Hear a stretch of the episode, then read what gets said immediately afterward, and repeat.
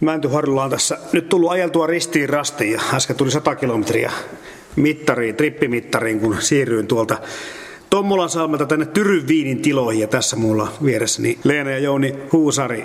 Ja onko tilaviini oikea nimi? Kyllä, se on juuri oikein. Viiniksi näitä ei saa kutsua lain mukaan. Tilaviini on meidän tuote. Mutta kuitenkin saa puhua myöskin punaviinistä ja valkoviinista, vaikka niitä ei ihan samalla tavalla rypäleistä tehdä. No ei kyllä, tilaviini on se oikea sana. Jos etiketissä on pelkkä punaviini, niin kyllä se tuolta yhteiskunnalta tulee muikkari meille oitiset. no miten kauan olette Leena Tilaviiniä tehneet? Vuodesta 1995. Heti kun laki salli, niin aloitettiin silloin. Itse muistan sen ajan. Se oli kauheita taistelua lainsäätäjän kanssa ja viranomaisten kanssa siitä, että miten tämä bisnes saadaan aloitettua Suomessa. Nyt kun katsoo, siitä on aikaa kohta 20 vuotta. Onko tapahtunut paljon vai vähän? No sunnuntai-myynti on sen jälkeen tullut mahdolliseksi, mutta paljon muuta ei sitten olekaan vapautunut. Niin, mä en tiedä, uskallanko käyttää tämmöistä termiä kuin kehitysmaa näiden viinien tekemisen ja myymisen suhteen. Joo, kyllä tämä vähän sellaista. No jos nyt lähdetään katsomaan tätä teidän tyryviinin tuotantoa ja tuotteita, niin mitäs kaikkea te täällä teette? No noista omista marjoista me jalostellaan, niin kuin tässä nyt näkee, viisi hehtaaria viinimarjaa ympärillä ja siitä tulee meidän tuotteet. Viini on ehdottomasti päätuote, pienessä mittakaavassa liköriä ja pontikkaa, mutta ne on hyvin sitten marginaalisia tuotteita. Et viini ja sen myynti kesällä juhannuksesta elokuun puoleen väliin, niin siinä on se bisnes. Mitä sitten tota, talvella tapahtuu? No mä opetan lapsia ja tuo Jouni rakentaa taloja. Milloin te avaatte sitä aina keväällä? No kesäkuun alkupuolella nyt te käytännössä juhannuksesta lähtee että myymälä on niin viikonloppuisin auki. Aiempina kesinä ollaan pietty joka päivä, jokainen kesäpäivä auki, mutta nyt ollaan menty vähän eteenpäin elämässä lapset on lähtenyt Helsinkiin opiskelemaan ilmasta työvoimaa jo, että nyt omi voimi pidetään sitten viikonloppuisin auki. Ja sen verran voi tietysti lisätä tuohon, mitä Leena sanoi äsken, että kyllähän tässä talvella tietysti voi häitä ja hautajaisia pitää siinä kaaressa, kun niitä on, mutta eihän niitä nyt liian paljon talven saranat kulu. Että tilaus ravintolana sitten tietysti. Niin tämä on sillä tavalla tyypillinen tämmöinen kesäkunta, että täällä aika moni matkailualan yrittäjä hankkii sen tienestinsä tämän kesän aikana. Millainen elämäntapa se on? Tehdä kahta työtä, virallista työtä?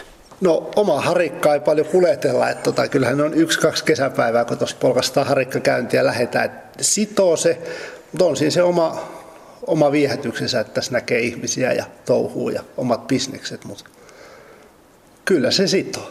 Se lankesi oikeastaan sillä vahingossa tämä alku, koska täällä oli nämä viinimarjapensaat valmiina, kun me tultiin.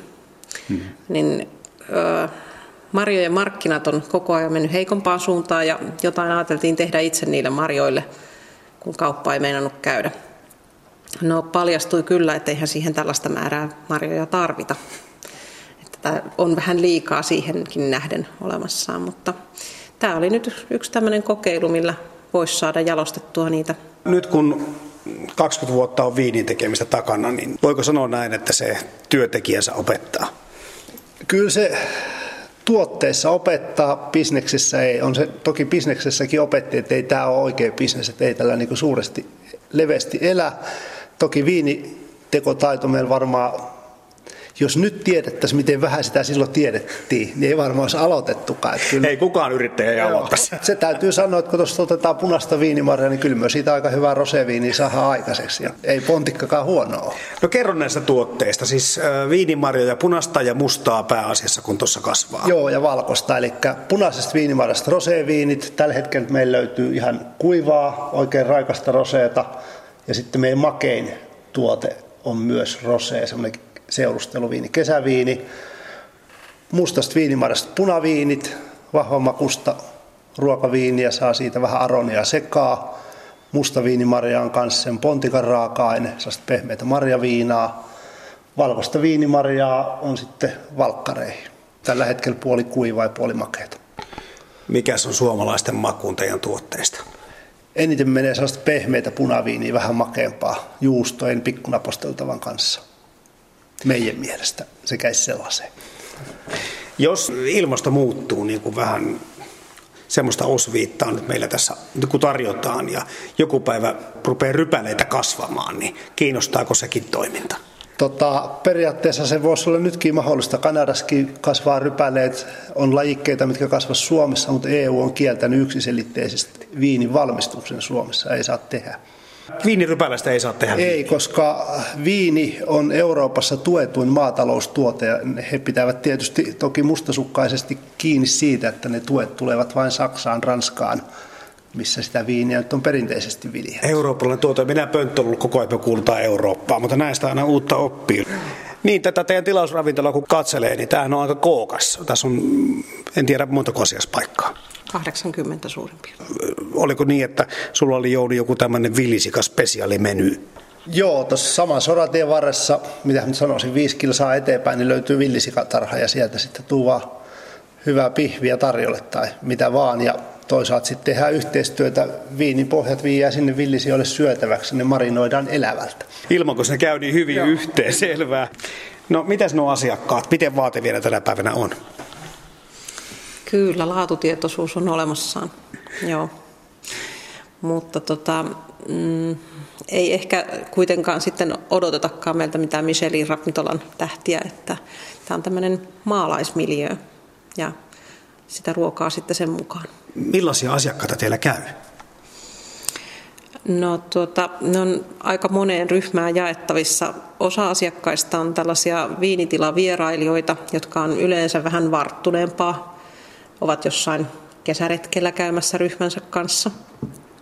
Tai sitten juhlia, jos järjestetään, niin ne on yleensä kyllä syntymäpäiviä tai häitä. Että siinä on se oma porukkansa tulemassa mukaan sen puoleen. Että. Kun tuossa muita yrittäjiä täältä matkailualan yrittäjä on jututtanut, niin ulkomaalaisten asiakkaiden käynnit ovat vuosi vuodelta kasvaneet. Miten teillä? Kyllä varmasti siinäkin olisi potentiaalia, mutta se heidän vierailuaikansa sattuu meille hiukan hankalasti. Eli koulut kun alkaa silloin, kun venäläiset matkailijat kävis niin se asia on vähän hankalasti yhteensovitettavissa. No mitä ne ihmiset kyselee, kun ne tulee tänne viinitilalle ja ne, olipa sitten suomalainen tai ulkolainen ihminen, niin mistä ne on kiinnostuneita? Vaihtelee hirveästi. Ensimmäinen huikkaa tuossa ovelle, että mikä on vahvinta, mitä hän tästä hyllystä saa ottaa. Toinen tenttaa puoli tuntia viinin valmistusta. Sitten voi olla asiakasryhmä, linja-autoryhmä lähtenyt sokkoretkelle, ne ei edes tiedä, mihin ne on tulossa. Niillä ei ole minkäännäköisiä odotuksia. Vaihtelee hirveän paljon. Sen mukaan sitten pyöritellään ja kerrotaan, että mitä hyllystä löytyy. Saatteko palautetta omista tuotteista minkä verran? Vaikea sanoa Kyllä jonkun verran on. Että ruokapalveluista, viinistä, vähän mm. riippuu tuotteestakin. Väntyharjulle mahtuu tosi paljon ihmisiä, jotka kesällä tekee kaiken bisneksensä. Teettekö yhteistyötä näiden kanssa? Totta kai, että aika paljon näitä linja-autoryhmiä pyöritellään. Tuossa on Orilammen leirintäalue Salmelaa. Nyt on uusi iso toimija tuossa Voikoskella, mihin tuli automuseo ja tällaista. Niin totta kai niiden kanssa tehdään yhteistyötä. Miten kunta suhtautuu yrittämiseen ja, ja siihen kaikkeen infraan, mitä yrittäjät tarvitsee? Kyllä, lähtökohtaisesti ihan myönteisesti, että messuyhteistyötä tehdään. Tietysti täällä maalla kun ollaan, niin infra tehdään ihan itse, tiet ja viemärit ja veet.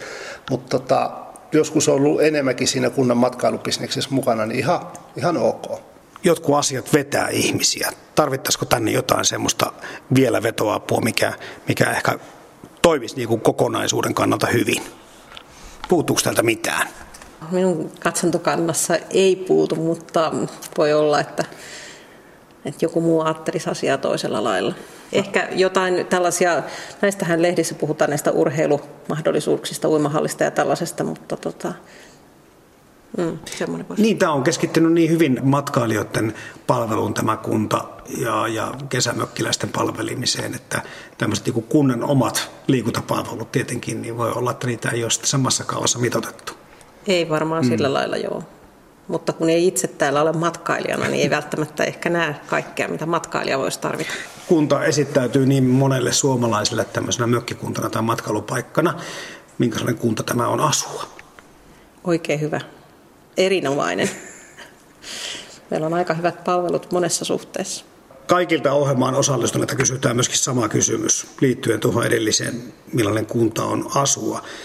Jos pitäisi nimetä yksi mäntyharjulainen ihminen, jollakin tavalla kuitenkin semmoinen, joka voisi kuvastaa hyvin tätä kuntaa, niin minkä nimen sanoisitte?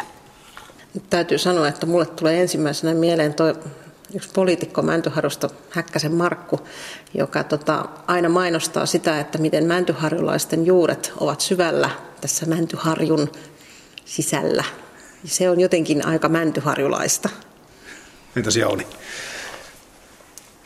Ja ei taja uskaltaa sanoa mitään. Vielä poliitikompi vastaus.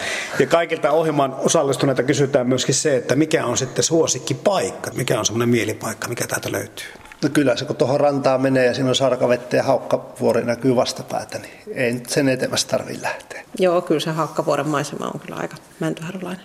Haukkavuoren maisemissa parhaiten kertovat viihtyvänsä Tyrynviinin yrittäjät Leena ja Jouni Huusari.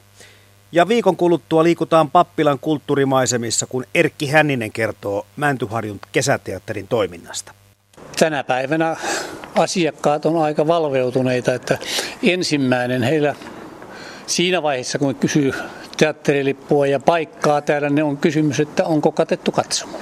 Ja, ja se on aika tavalla välttämättömyys tänä päivänä, että katsomo on katettu. Tämä on vuonna 2012 katettu tämä katsomo.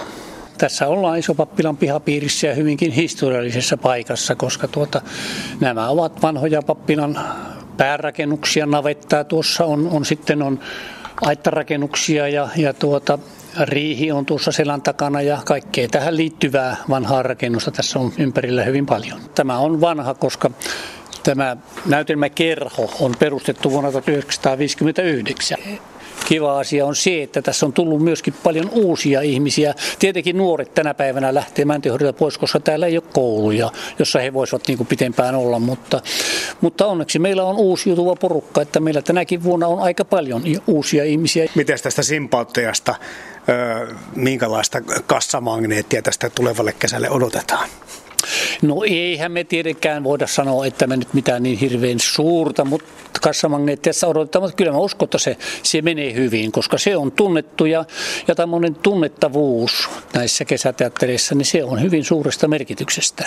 Ja meillähän oli tässä pari vuotta sitten vuonna 2014 Kake Randeliinista kertova juttu ja se oli yllättäen meille, kun kävi väkeä silloin koko maasta, Rovaniemeltä Turkuun, siltä väliltä ihmisiä. Ja, ja sanotaan tällä tämmöisellä maaseutukatsomolla, kun 11 000 henkeä käy katsomossa tämän sesongin aikana, niin se on paljon. Ja mikä positiivisista tietysti tällä hetkellä, niin nyt Kakerandelilla on kiinnostusta, että me tehtäisiin toinen. Joo, hän, hän, joo, ja silloin oli kirje kotiin ja nyt tällä tulevalla on, on työnimenä, niin kielletyt tunteet. Aha, ja missä vaiheessa se nähdään?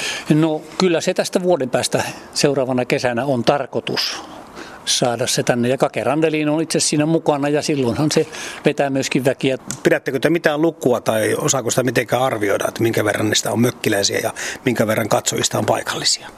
No ei sitä tietysti ihan noin virallisesti koskaan olla sillä tavalla jaettu, mutta, mutta kyllä minulla ainakin henkilökohtaisesti semmoinen käsitys, että puolet on on tuota, mökkiläisiä ja, ja kun ajatellaan tätä väkilukua tässä itse kylässä, niin, niin tämä on noin 6000 tämä henkilömäärä, mitä Mäntyharjulla vakituisesti asuu ja on kirjoilla.